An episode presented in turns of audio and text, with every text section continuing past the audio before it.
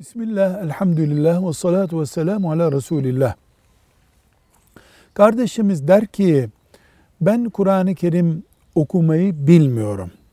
Namaz kılıyorum, namazda okuduğum Kur'an ayetlerini ve duaları da kulaktan dolma ezberledim. Bir kardeşimize okuduğum Fatiha suresini ve diğer ezber bildiklerimi okudum. Çok yanlış okuyorsun dedi. Ben şimdiye kadar kıldığım namazları tekrar mı kılacağım? Benim hakkımda ne dersiniz?